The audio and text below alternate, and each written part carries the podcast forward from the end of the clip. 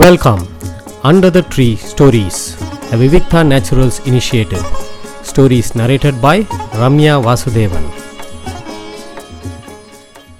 இன்னைக்கு நான் சொல்ல போகிறது வந்து லாசாரா அவர்களுடைய ஒரு சிறுகதை ஒரு நாயும் ஒரு மனிதனும் அப்படிங்கிறது இந்த கதையோட பெயர். எப்பயுமே லாசாராவோட கதைகளோட தலைப்பு வந்து கொஞ்சம் டிஃப்ரெண்ட்டாக இருக்கும். பட் இந்த கதையோட தலைப்பு ரொம்ப சாதாரணமாக இருக்கிற மாதிரி தோன்றுறது எனக்கு. அதுவும் எனக்கு லாசாரா கதைகள் படிக்கும்போது டாஸ்டாலஜிக்னு ஒரு வேர்டு இருக்கு இல்லையா? நமக்கு வந்து நம்மளோட பல நினைவுகள் பழைய நினைவுகளை ஞாபகப்படுத்தக்கூடிய பல விஷயங்கள் அப்படியே அந்த விஷயங்களை பதிவு பண்ணியிருப்பார். அந்த காலகட்டத்தை அப்படியே பதிவு பண்ணியிருப்பார். ஒரு ஏக்கம் வந்துடும் எனக்கு இந்த கதைகள்லாம் படிக்கும்போது. ஐயோ அந்த மாதிரிலாம் நம்ம இனிமேல் இருக்க மாட்டோமா? எல்லாரையும் இப்போ ஒரு ஃப்ளாட்டில் போய் குடியிருக்கோம். முக்கால்வாசி பேர் எத்தனை பேருக்கு தனி வீட்டில் இருக்கிறதோ ஒரு பெரிய ஜாயிண்ட் ஃபேமிலியில் இருக்கிறதோ இருந்தானா ரொம்ப சந்தோஷம். இப்போ நமக்கு எங்களுக்கெலாம் கொடுத்து வைக்கல. அந்த அளவுக்கு ஒரு தனி வீட்டில் பெரிய ஜாயிண்ட் ஃபேமிலியில் சின்ன வயசில் வளர்ந்துருக்கோம். இப்போ அப்படி இல்லை. அதை பற்றின ஒரு ஏக்கம் வந்து எப்பயுமே ஒரு ஏக்கத்தை உண்டு பண்ணிடுவார் இவரோட கதைகளில் எல்லாத்துலேயுமே. ஏதாவது ஒரு ஏக்கம் நமக்கு இருக்கும். ஒன்று அவர் சொல்கிற ரெசிப்பியில் ஒரு ஏக்கம் வரும். இல்லை அவர் சொல்கிற ஏதாவது ஒரு வாழ்க்கை முறை வந்து நமக்கு ஐயோ இது மாதிரிலாம் இருந்ததில்ல அப்படின்னு தோணும். அந்த மாதிரி தான் இந்த கதையும் அப்படி தான் ஆரம்பிக்கிறது. கொட்டோ கொட்டன மழை கோடை மழை. அதனால் என்ன? வீட்டினுள் நெருப்பு பெட்டி போல் அடக்கமாக இருந்தது. ஞாயிற்றுக்கிழமை. எல்லோரும் வீட்டில் இருந்தார்கள் பிற்பகல் மணி மூன்று. டிகாஷன் போட்டாகிவிட்டது. பால்காரனை எதிர்பார்த்தாகிறது. சமையலறையிலிருந்து எண்ணெய் சட்டி வாசனை கூரையை தூக்கிற்று. காரா சேவை போலும். மழைக்கு கொறிக்க ஸ்பெஷலாக ஏற்பாடாகிறது. வாச பக்கத்தில் ஒரு ரூம் இருக்குது அதில் ஒரு பெரியவர் யோசிச்சுட்டு முணு முணுன்னு என்னத்தையோ யோசிச்சுட்டு இருக்கார் அவருக்கு. ஏன்னா அவருக்கு கோவம் கோவமாக வருது. நல்லா மழை பெய்யறது உள்ள வீட்டுக்குள்ளே ஏதோ சு- சுட சுட ஏதோ புத்தின்மண்டங்கள் பண்ணுறாங்க காராசேவ்னு அவரோட அந்த ஸ்மெல்லுலேருந்து அவருக்கு தெரியறது. ஆனால் வந்து அது அவருக்கு கிடையாது. ஏன்னா டாக்டர் அவருக்கு கொடுக்கக்கூடாதுன்னு ஆர்டர் பண்ணியிருக்காரு எந்த என்ன பண்டமும் அவர் சாப்பிடக்கூடாது. உருளைக்கிழங்கு ரோஸ்ட்டு நல்லா பொரிச்ச அப்பளம் பொரிச்ச ஏதாவது முறுக்கு தட்டை இதெல்லாம் வந்து நல்லா எண்ணெயில் போட்டு பொரிச்சது எதுவுமே அந்த தாத்தாக்கு கிடையாது. தாத்தாவுக்கு டயட்டு தான். அளவு சாப்பாடு தான். அதுவும் இது எது? இந்தந்த வேலைக்கு உண்டு அப்படிங்கிறது தான். எல்லாருக்கும் பசிக்கிறது அப்படின்னா தாத்தாக்கு வந்து ஒரு விதமான அந்த medicated biscuit or root biscuit அப்படிம்பா இல்லையா? அந்த மாதிரி பிஸ்கெட் தான் அவருக்கு கொடுக்கலாம். இவ்வளோதான் சாப்பிட்லான்னு அவருக்கு வந்து டாக்டர் ஒரு வந்து ஒரு லெவல் ப்ரிஸ்கிரைப் பண்ணியிருக்கார். அதை நினச்சாலே தாத்தாக்கு கோவம் கோவமாக வருது. அந்த ஒரு பசியும் கோவமும் எப்பயும் சேர்ந்து சேர்ந்து ஒரு எரிச்சல் வருது. இப்படி நன்னா மழை பெஞ்சின்னு இருக்கும்போது அவள் வீட்டு ரேடியில் வாசலில் வந்து ஒரு நாய் வந்து படுத்துக்கிறது. அதை பார்க்க அதை பார்த்த உடனே இவரோட வாக்கிங் ஸ்டிக் எடுத்துன்னு இவர் பேரன் வந்து அதை அடிக்க போகிறான் இவருக்கு ஏற்கனவே ஏதோ ஒரு எரிச்சல் இருக்குது இப்போ எதுக்குடா அதை போட்டு அடிக்கிற அந்த மழையில் அது எங்கடா போகும்? உன் வேலையை பாரு அப்படின்னு சொல்கிறார் இவர் முறைச்சி திட்டினவுடனே அந்த பேரன் வந்து அந்த குச்சியை எடுத்துன்னு போல அப்படியே வச்சுட்டு போகிறான் ஆனாலும் நாய் வள்ளுன்னு கத்துற சத்தமும் ஊழையிடுற சத்தமும் ஏதோ ஒரு வழியில் கத்துற சத்தம் கேட்குறது இவருக்கு புரியறது. பேரன் வந்து குச்சி கொடுக்கலன்னே காலால் எட்டி உதஞ்சிருக்கான் அந்த யான் நாயை அப்படிங்கிறது இவருக்கு தெரியறது. அப்படியே யோசிச்சுட்டே பேசாமல் உட்காண்டு கோவம் கோவமாக வருது எதையோ சொல்ல தெரியாத ஒரு கோவம் தாத்தாக்கு. அப்போ வந்து அவரோட மூத்த மாட்டு பொண் வந்து அவருக்கு அப்பா இந்தாங்க காஃபி அப்படின்னு கொடுக்குறார். ஒரு ஜாயிண்ட் ஃபேமிலியில் ஒரு மூத்த மாட்டு பொண்ணுங்கிறவளுக்கு வந்து கொஞ்சம் உரிமைகள் ஜாஸ்தி. முதல்லையே வந்துட்டதுனால அதுவும் மாமனார்கிட்ட கொஞ்சம் பிரியமாக இருக்கக்கூடிய மாமனார்கிட்ட எல்லா மாட்டு பொண்களுக்கும் கொஞ்சம் சலுகைகள் ஜாஸ்தி. அதே மாதிரி இவாளும் நிறைய சலுகைகள் காமிப்பாள் இந்த மூட்டை மூத்த மாட்டு பொண்ணு வந்து ரொம்ப நல்லா காஃபி போடுவாளாம். அவள் பேர் ஜானகின்னு பேர். அது மட்டும் இல்லை இவருக்கு காராசேவெலாம் யாரும் கொடுக்கூடாதுன்னு சொன்னாலும் அவளுக்கு மனசு கேட்காது. ஏதோ கொஞ்சோண்டு ஒரு சின்ன பேப்பரில் சுருட்டி யாருக்கும் தெரியாத மாதிரி இவர் கையில் வந்து சொருகிட்டு போவாள் அவருக்கு ரொம்ப அது ரொம்ப சந்தோஷமாக இருக்கும். அவளோட விஸ்வாசமும் மரியாதையும் அவருக்கு ரொம்ப பிடிக்கும். இந்த சுட சுடலாம் இவர் இவர் எதுவுமே சுட சுடவும் சாப்பிடக்கூடாதுன்னு டாக்டர் சொல்லியிருக்கார். இவர் எல்லாம் யோசித்து பார்த்தா அந்த டாக்டர் மேலேயே ஆத்திரம் ஆத்திரமாக வருது. இந்த வயசான காலத்தில் எதையோ சாப்பிட்டுட்டு உட்காண்டிருக்கலாம் அப்படின்னா இதை சாப்பிடக்கூடாது அதை சாப்பிடக்கூடாதுன்னா அது ஒரு இரிட்டபிளாக இருக்குது இந்த தாத்தாக்கு. இப்படியே யோசித்து பார்க்குறார். அந்த நாய் வந்து அப்படியே படுத்து நிற்க சரி மழை நின்னா அது போயிடும்னு பார்த்தா அது போகலை. ஒரு நாள் போகிறது ரெண்டு நாள் போகிறது மூணு நாள் போகிறது அது போகவே இல்லை. அது பாட்டுக்கு அங்கேயே தான் இருக்குது ஆரம்பத்தில் இவர் பெருசாக அதை பாராட்டலை. ஆனால் போக போக அவருக்கு அது கண்ணில் உண உறுத்துறது. காத்தால் எழுந்தவுடனே கொஞ்சம் கொஞ்ச நேரம் பூனை பூஜை புனஸ்காரம் பண்ணுவார். அப்புறம் காயத்ரி மந் மந்திரம் சொல்லுவார் சுந்தரகாண்டம் படிப்பார். அப்புறம் இலை போட்டால் சாப்பிடுவார். ஜேம்ஸ் ஹார்ட்லி சேஸ் புக்கை எடுத்து படிப்பார். அது என்னடா அது ஆங்க இங்கிலீஷ்காரன் இவ்வளோ நன்னா புஸ்தகம் எழுதுகிறான் விறுவிறுப்பாக இருக்குதுன்னு அவருக்கு ஒரு யோசனையாக இருக்கும். அப்புறம் சாப்பிட்ட உடனே அவருக்கு உடனே தூக்கம் வரும் கண்ணை அசத்தும் கொஞ்சம் நேரம் படுத்துப்பார். அப்புறம் எழுந்த உடனே சுட சுட காஃபி வரும். அப்புறம் ஒரு ஓட்ஸ் கஞ்சி. இந்த ஓட்ஸ் கஞ்சியை பார்த்தா தான் தாத்தாக்கு கடுப்பாக இருக்கும். ஏன்னா எல்லாரும் விதவிதமாக சாப்பிட்றச்ச இவருக்கு மட்டும் ஓட்ஸ் கஞ்சி அப்படின்னா அது எப்படி இறங்கும்? நல்லா சாப்பிட்டு பழகினவருக்கு. அதுவும் அவர் என்ன பண்ணுவார்னா இந்த ஓட்ஸ் கஞ்சி வேண்டான்னு கடுப்படிச்சார்னா அதுவும் கிடையாது. அவர் மனைவி பேர் நேசம்னு பேர். அவள் வந்து குண்டு உடம்போட வந்து கொடுத்தான்னா கோவம் கோவமாக ஒரு மனைவியோட ஒரு சண்டையை போடுவார். கெட் அவுட் எனக்கு பெருசாக புத்தி சொல்ல வந்துட்டியா அப்படின்லாம் திட்டுவார். மனைவி சொல்கிறா உங்களுக்கு இருக்கிற இங்கிலீஷ் ஞானம்லாம் எனக்கு கிடையாது. அப்படின்னு ஏதோ அவளும் திருப்பி பதிலுக்கு சொல்லுவாள் இதெல்லாம் கேட்கவே அவருக்கு கோம் கோமாக வரும். சரி ஓட்ஸ் கஞ்சி வேண்டான்னா திருப்பி ராத்திரி வரைக்கும் பட்னி கிடக்கணும். அதை நினச்சாலும் பயமாக இருக்கும். சரி ஏதோ வேலைக்கு சாப்பிட்டுக்கலாம் அப்படிங்கிற மாதிரி இருப்பார். இந்த ஆத்திரம் எல்லாம் சேர்ந்து தன்னோட இயலாமையெல்லாம் சேர்ந்து இப்போ அவருக்கு வந்து அந்த நாய் மேலே ஒரு பார்வை விழுந்துடுத்தும் முதல்ல பார்க்க குழப்பமாக தான் இருந்தது. போக போக அது சொகுசாக படுத்துண்டு எப்போ பார்த்து தன்னோட மு வாழை நக்கி கொடுத்துண்டு அதோட உண்ணியை அது கடிச்சுட்டு இருக்கிறதெல்லாம் பார்க்கும்போது இவருக்கு எரிச்சலாக வருது. மொதல் இதை துரத்தணும் அப்படின்னு அவருக்கு ஒரு கோபம். எது மேலேயோ இருக்கிற கோபம் எது மேலேயோ காட்டுவோம் இல்லையா? அது மாதிரி தாத்தாவுக்கு இந்த நாய் மேலே இப்போ இந்த கோட்டை கோவத்தை காட்டணும்னு தோணிடுது. அவர் வந்து என்ன பண்ணுறார் கைத்தடியை கொண்டு வந்து அதை மேலே இடிக்கிறார். தள்ளி போ போ போ உஷ் உஷ் அப்படிங்கிறார். கொஞ்ச நேரம் அப்படி பார்க்கறது. அப்புறம் சரின்னு எழுந்து போயிடுது. தாத்தா தள்ளின உடனே. உடனே இவர் வந்து அப்பா அது போயிடுத்து அப்படின்னு நினச்சிட்டு அவர் வந்து கொஞ்ச நேரம் ராமஜெயம் எழுதுறார். எங்கேயோ மடத்தில் வந்து லட்சம் தடவை ராமஜெயம் எழுதினா தங்க காசு தரான்னு எங்கேயோ சொல்லியிருக்காளே அப்படின்னு ஏதோ யோசனை ஓடுறது அவருக்கு. அப்படியே எழுதினே இருக்க நிமிந்து பார்க்குற திருப்பியும் அந்த நாய் வந்து அதே இடத்துல வந்து படுத்துன்றது. என்னடா இது? ஒண்டை வந்த பிடாரி கதையாக போச்சே அப்படின்னு யோசிச்சுட்டு அவருக்கு அந்த நாயை பார்த்தவொடனே இன்னும் இன்னும் எரிச்சலும் கோபமும் வருது. இப்போ வந்து முன்னாடி அந்த வீட்டை அவ பேரெல்லாம் அந்த நாயை துரத்தின்றவா துரத்தின்னும் போது இவர் வந்து இங்கே இருக்கட்டும் பெண்ணை அப்படின்னவர். இப்போ இவர் துரத்தணும்னு ஆரம்பிச்சோன்னா வீட்டில் இருக்கிறவாலாம் அது பாட்டுக்கு இருந்துட்டு போகிறது உங்களுக்கு எதுக்கு அதுக்கிட்ட கோவம் வருது? அப்படின்னு எல்லாரும் கேட்குறா அது ஏதோ வாயில்லா பிராணி. எதைக்கிட்ட ஏன் இப்படி கரிசை கரிச்சு கொட்டுறல அப்படின்னு எல்லாரையும் இவர் கேட்குறார் இவர் தானே இருக்கணும்னு இடம் கொடுத்தார். இப்போ இவரே கரிச்சு கொட்டுறாருன்னு எல்லாருக்கும் ஒரு கேள்வி. வீட்டுக்கு காவலாக இருந்துட்டு போகிறதுன்னு ஒருத்தர் சொல்கிறார் அது ஒன்றும் பெரிய காவல்லாம் இல்லை. அது பாட்டுக்கு படுத்துட்டுருக்கு வா கேட்டை திறந்து போட்டால் ஒரு மாடு வந்து இருக்கிற நந்தியாவட்டை செம்பருத்தி கருவேப்பிலை மரம் எல்லாத்தையும் மொட்டையாக சாப்பிட்டுட்டு போயிடுது. அப்போ கூட இது ஒரு குறைக்கோட கூட குறைக்கல. சரி இதுதான் ப இதுதான் ஒன்றும் பண்ணாமல் இருக்குன்னு பார்த்தா பக்கத்து வீட்டில் எவனோ திருடம் வந்திருக்கான். எல்லோரும் பிடி பிடி நடு ராத்திரியில் கற்று கற்றுன்னு கத்துறா. இது கொஞ்சம் கூட அசராமல் படுத்து தூங்குறது இந்த நாய். என்னடா இது? கொஞ்சம் வாசனை கூடவா? வேற்றால வாசனை குடவா? இந்த நாய்க்கு வராது. அப்படின்னு இவர் கா கோபமாக வருது. எதை நினச்சாலும் கோபம் வருது அவருக்கு. ஆனால் அதுக்குள்ளே வாத்தில் இருக்கிறவாலாம் அந்த பேரன்கள்லாம் இந்த நாய்க்கு ரோசின்னு ஒரு பேரை வேற வச்சுட்டா. பேர் வச்சுட்டாலே அது அந்த இடத்துல அது இந்த நாய் பர்மனெண்ட்டாக அதுக்கு ஒரு இடம் பார்த்துன்றதுன்னு தான் அர்த்தம். இவ எல்லாரும் ராத்திரி சாப்பிட்ட பாக்கி அந்த இவரோட பேரன் எரியிற மோருஞ்சாதம் மருமகள்கள் ஒவ்வொருத்தரும் ஒவ்வொரு நாளைக்கும் ஒவ்வொரு விதமாக சமைக்கிறா.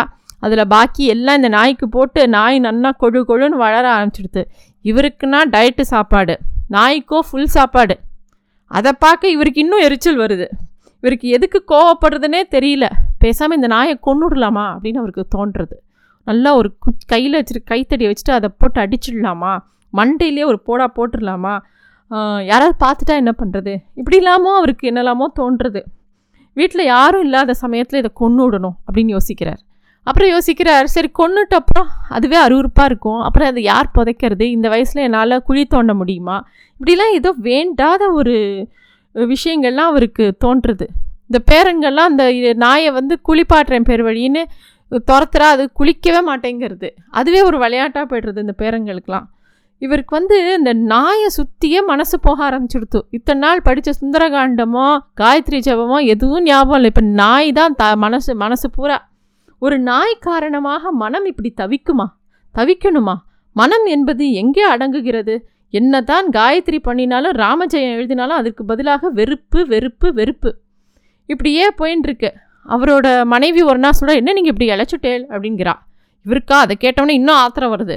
வீட்டில் ஒரு வேளை சோறு கூட ஒழுங்காக போடுறதில்ல டயட் டயட்டுன்னு ஒழுங்காக சாதமே போடுறதில்ல. இதில் நான் இழைச்சிட்டேன்னு வேற இவ சொல்லி வெறுப்பேற்றுறாளே அப்படின்னு சொல்லிட்டு இவருக்கு கோபமாக வருது.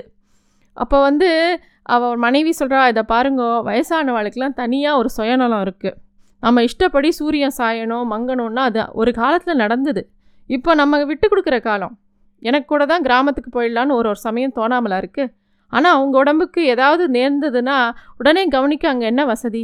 ஒரு கருவேப்பிலை வாங்கித்தர தர எதிர்த்தாத்து ராமுவையோ பக்கத்தாத்து சேஷியோ எத்தனை நாட்கள் நம்பிண்டு ஓட ஓட்ட முடியும்? பொழுது போகலைன்னா நம்ம ரெண்டு பேருக்கும் சண்டை தான். அப்படின்னு அவர் மனைவியும் சொல்கிறா இவருக்கு எல்லாம் ஏதோ அது அப்பப்போ சரின்னு படுறது இருந்தாலும் அப்பப்போ கோவமும் வருது. அவர் மனைவி ரொம்ப நச்சரிக்கவும் சரின்னு டாக்டர்கிட்ட போகிறார் டாக்டர் செக் பண்ணி பார்த்துட்டு இவர் சரியான அல்சர் கேஸு பொதுவாக எந்த கவலையும் படாமல் இருக்கணும் சார் நீங்கள் உங்களுக்கு இந்த உடம்புக்கு. நீங்கள் சின்ன வயசில் ஊர் ஊராக போய் சாப்பிட்ட கோங்குரா சட்னியும் மிளகா சட்னியும் எல்லாம் சேர்ந்து இப்போ வயசான காலத்தில் உங்களை தாக்கறது. அதனால் நீங்கள் வந்து ரொம்ப ஸ்ட்ரெஸ்ஸும் ஆகக்கூடாது. கொஞ்சம் அளவாக தான் சாப்பிடணும் அப்படின்னு சொல்லி வரிசையாக சொல்கிறார் இதெல்லாம் சொன்னால் அது வேற இவருக்கு கோவம் கோவமாக வருது. பிரளய சமயம் பதினெட்டு சூரியன்கள் காயுமாமே அது மாதிரி ஒரு நாள் மத்தியானம் பயங்கர வெயில். வீட்டில் எல்லாரும் நல்லா சமையல் பண்ணிவிட்டு சாப்பிட்டுட்டு வீட்டில் இருக்கிற ஆம்பளைலாம் வேலைக்கு போயிட்டா குழந்தைய பேர பசங்கள்லாம் வந்து ஸ்கூலுக்கு போயிட்டா மருமகள்லாம் வந்து சா எல்லாருக்கும் சாதம் போட்டு அவாலமும் சாப்பிட்டு மத்தியானம் ஒரு சின்ன நேப் எல்லாரும் அவள் ரூமில் படுத்து தூங்குறான் வீடு அமைதியாக இருக்குது அன்றைக்கி அவருக்கு இந்த தாத்தாக்கு சரியாக சாப்பாடே அமையலை. களத்துக்கு ஏதோ கொஞ்சோண்டு பயத்தம்பருப்பை போட்டுட்டோ ஏதோ தக்காளியில் ரசம்னு ஒரு தண்ணி மாதிரி ஒன்று விட்டா. ஏதோ ரொம்ப அவருக்கு நெய் சேர்க்கக்கூடாது அதை சேர்க்கக்கூடாதுன்னு அந்த ரசமே வாயில் வைக்க வழங்கலை. அதை தவிர ஒரு பீன்ஸ் கறின்னு சொல்லிட்டு எதுவும் வேக வச்ச கறி அதை தாளிக்க கூட இல்லை. இவருக்கு தாளிச்சா ஒத்துக்காது அப்படிங்கிற மாதிரி. அவருக்கு அதை சாப்பிட்டதே எப்போ வேண்டாம் வெறுப்பாக சாப்பிட்டது அவர் ம வாயும் வயிறு நிறையவே இல்லை. அவருக்கு தூக்கமும் வரல. அந்த டாக்டர் இவர் பார்க்குற டாக்டர் வந்து இவருக்கு தூக்க மாத்திரையும் கொடுக்க மாட்டார். அதனால் இவருக்கு ரொம்ப கோவம் கோவமாக வருது. இந்த லட்சணத்தில் சிறக்கைதி மாதிரி அந்த ஒரு தனி அறையில் தான் அவருக்கு சாப்பாடு கொடுப்பாளே தவிர எல்லாரோட சேர்ந்து சாப்பிட்டா அவருக்கு எதாவது ஆசை வந்துருமோன்னு இவருக்கு தனியாக வேற சாப்பாடு. வயசு இப்படியே ஆயி அவ- ஆகிட்டு இருக்க இதெல்லாம் நமக்கு நேர்றதேன்னு அவருக்கு இன்னும் கோவம் கோவமாக வருது. அப்போ தான் அவருக்கு யோசனை ஒரு யோசனை தோணித்து எல்லாரும் தூங்குறா. வீட்டில் எந்த சத்தமும் இல்லை. மெதுவாக எழுந்துக்கிறார். ஒரு முடிவுக்கு வரார். நேராக அந்த ரோசியும் படுத்துட்டுருக்கு அதை பார்க்குறாரு தூ நன்னா தூங்கின்னு இருக்கு மெதுவாக எழுந்து சமயக்கட்டுக்கு போகிறார் அந்த பக்கம் சாதாரணமாக சமயக்கட்டையுமே பூட்டி வச்சுருப்பாள் ஏன்னா இந்த சின்ன பசங்க அவாத்த பேர பசங்களாம் சரியான விஷமம் பண்ணுற பசங்க. இல்லை அங்கே வந்து பூனை அணில் காக்கா ஏதாவது சமயக்கட்டுக்குள்ளே போயிடுமோன்னு அந்த கதவை எப்பயுமே தளியெல்லாம் ஆகி எல்லோரும் சாப்பிட்ட அப்புறம் அதை சாத்தி வச்சுருப்பாங்க. ஸோ பிள்ளை எல்லாரும் வெளியில் போயிட்டானோடனே அன்னிக்குன்னு பார்த்து அந்த பூட்டு போடலை அந்த சமையல் அறைக்கு. சமையல் ம மேடை மேலே என்ன இருக்குதுன்னு பார்க்குறார். ரெண்டு மூணு பாத்திரம்லாம் இருக்குது அதெல்லாம் மூடி இருக்குது ஓ திறந்து பார்க்குறார். ஒரு ஒரு பாத்திரத்தில் நல்ல உருளைக்கிழங்கு வெங்காயம் போட்ட ரோஸ்ட்டு. இன்னொரு பக்கம் செவ செவன தேங்காய் தொகையல். இன்னொன்று பக்கம் நல்லா கிழவர் வாயில் ஜொல்லு கொட்டுற மாதிரி ஈயச்சொம்பில் ரசம். இவருக்கு அப்படியே பசிச்சு தள்ளுறது. ஆனால் அந்த ரசம் வந்து முக்கால்வாசி தீந்துடுது. கடைசியில் அந்த வண்டல்ங்கிறது தான் இருக்குது மைசூர் ரசம் போல் இருக்குது தனியா மனம் அப்படியே தூக்கிறது. அலுமினிய அடுக்கு நிறைய சாதம். அதுலேயே நெய் கிண்ணத்தை பதித்திருந்தது. அலமாரிலேருந்து ஒரு பேசின் எடுத்து வச்சுட்டு சாதத்தை போட்டு அது மேலே அப்படியே ரச வண்டலை கவுத்துண்டார். நெய் கிண்ணத்துலேருந்து நெய்யும் விட்டுன்னு நல்லா பிசைஞ்சு அள்ளி அள்ளி வாயில் போட்டுன்னு சாப்பிட்றார். இப்படி சாப்பிட்டு எத்தனை நாள் ஆச்சு? நல்லா தான் பண்ணியிருக்கா அப்படின்னு தோன்றுறது அவருக்கு. அப்போ கொல்லையில் கதவில் யாரோ என்னமோ சத்தம் போடுறது கேட்குறது யார் வேணாலும் வரட்டும் முரட்டு தைரியம். கதவு பிராண்டல். போய் கதவை திறந்தா நாக்க தொங்க போட்டுன்னு நிற்கிறது அந்த ரோசி. ஓ அதுவும் ஒரு ஹேன்னு அது பாட்டு அங்கே நிற்கிறது. இவருக்கு அதை பார்த்தோன்னே அப்போ வா வா நீயும் வா அப்படின்னு சொல்லிட்டு அதுக்கும் தன்னோட சா பிசைஞ்ச சாத்தில் கொஞ்சம் எடுத்து போடுறார். தான் பசஞ்சது ஜாஸ்தியாக பசஞ்சிட்டோன்னு அவருக்கு தெரியாது. அவரால் அவ்வளோ சாப்பிட முடியாதுனால பாக்கி சாப்பாடை வந்து அந்த ரோசிக்கு போடுறார். அதுவும் வேக வேகமாக சாப்பிட்றது. எல்லாம் சாப்பிட்ட உடனே கையெல்லாம் அலம்பிண்டு வாஷ் பேசினில் கையெல்லாம் அலம்பிண்டு ஓசப்படாமல் திருப்பி போய் ரூமில் போய் படுத்துன்ட்டார் மாலை கா மாலை காற்று கிளம்பி இமைகள் மேல் குளிர்கையில் இமைகள் அந்த சுகத்தில் மூடிக்கொண்டன. தூக்கத்தில் அல்ல. கண்டிப்பாக இன்றைக்கி சாயந்தரத்துக்குள்ளே ஏதாவது நடக்க போகிறது தனக்கு உடம்புக்கு எதாவது வரப்போகிறதுன்னு அவருக்கு தோன்றுறது. ஆமாம் இனி இருந்து என்ன ஆகணும்? என் மீது உண்மையான அன்பு பாசம் வைத்தவர்கள் எல்லாம் புறப்பட்டு போயாச்சு. டாக்டர் நீங்கள் நல்லது தான் சொல்கிறீர்கள். ஆனால் ஒரு மனிதனுக்கு மூக்கணாங்கயிறு போட்டு ஆயுசுக்கும் நடத்தி போனால் எப்படி இருக்கும்? இப்படிலாம் அவருக்கு தோன்றுறது. தனக்கு தனக்கு வேண்டிய மனுஷாலாம் போய் சேர்ந்துட்டா தனக்கும் எழுபத்தஞ்சு வயசுக்கு மேலே ஆறுது. இனி இருந்து நான் என்ன பண்ண போகிறேன் அப்படிங்கிற மாதிரி இவருக்கு ஒரு ஒரு விரக்தியாக தோன்றுறது. அப்போ திடீர்னு பார்த்தா அந்த நாய் பக்கத்தில் வந்து நிற்கிறது அவரை நக்கி நக்கி கொடுக்கறது. அதுக்கு வந்து தன்னோட ஆசையை அந்த எஜமானன் மேலே காட்டுறதுக்கு எப்படி காமிக்கிறதுன்னு தெரியல. இவருக்கு தோன்றது உனக்கு எப்படி இவ்வளோ துணிச்சல் இவ்வளோ நேரம் வாசலில் படுத்திருந்த நாய் இப்போ இவர்கிட்டயே இவர் அந்த ஒரு வாய் சாதம் போட்டவொடனே இவர்கிட்டயே வந்து இவரை நக்கி கொடுக்கறது. நன்றி சொல்கிறாயா? அல்லது இது உன் பழிவாங்கலா? கடைசியில் வெற்றி யாருடையது? என்ற வெற்றி கக்கரிப்போ? ஒரே குழப்பமாகிவிட்டது. ஆனால் அந்த ரோசி வந்து அந்த அது பாட்டுக்கு இவர் நக்கின்னு இருக்கு. ஒரு நாள் ராத்திரி என்ன ஆச்சு? இன்றைக்கோ ஒரு நாள் ராத்திரி இவர் வந்து அதோட க அவரை மிதிச்சுட்டார். அது வீல் வீல்னு கத்திண்டு ஓடித்தே தவிர இவரை கடிக்கவே இல்லை. ஒரு பிடுங்கு பிடுங்கினா அவ்வளோதான் அன்னியோட இவரோட கதை முடிஞ்சுது. ஆனால் அது ஒன்றுமே பண்ணலை. அதுக்கு அப்பயே விஸ் விஸ்வாசம் ஏன்னா இவர் இங்கே தங்க இடம் கொடுத்தார் இல்லையா? அப்புறம் அது முதுக தடவி கொடுக்குறார். அவருக்கு உண்மையிலேயே ஆச்சரியமாக இருந்தது. இவ்வளோ நெருக்கமாக ஒரு ரோசிக்கிட்ட தான் இருப்போமா? அந்த ரோசியோட உருவமே அவர் முன்னாடி விஸ்வரூபம் எடுக்கிறது. எது எப்படியானாலும் ரோசியின் விழி அழகு பற்றி சந்தேகமே இல்லை. உலகத்தின் துயரத்தையே தாங்கிக் கொண்டிருக்கும் அந்த விழிகளின் அபாரத்தை கம்பீரத்தை முதன்முறையாக தரிசனம் பண்ணுவது போல் இருந்தது. துயரக் கடல்கள். வாங்கோ வாங்கோ இந்த அதிசயத்தை பார்த்தேலாடி அப்படின்னு சொல்லிட்டு அவரோட மனைவி வந்து பார்த்துட்டு பார்க்குறார். ஏன்னா அந்த நாய் வந்து இப்படி அவர்கிட்ட உட்காந்து இவர் அதை தடவி கொடுத்துட்டுருப்பான்னு அவர் பார்க்கவே இல்லை. அவருடைய கண்கள் ரோசியின் கண்கள் கட்டின. கண்ணோடு கண் பேசிற்று. இருவரிடம் இருவரிடையுமே ஒரு விறுவிறுப்பு பாய்ந்தது. அன்று யுதிஷ்டனை தொடர்ந்த என் எஜமானன் போலும் இன்று உன்னை நான் அழைத்து போகத்தான் வந்திருக்கிறேன். நன்றி.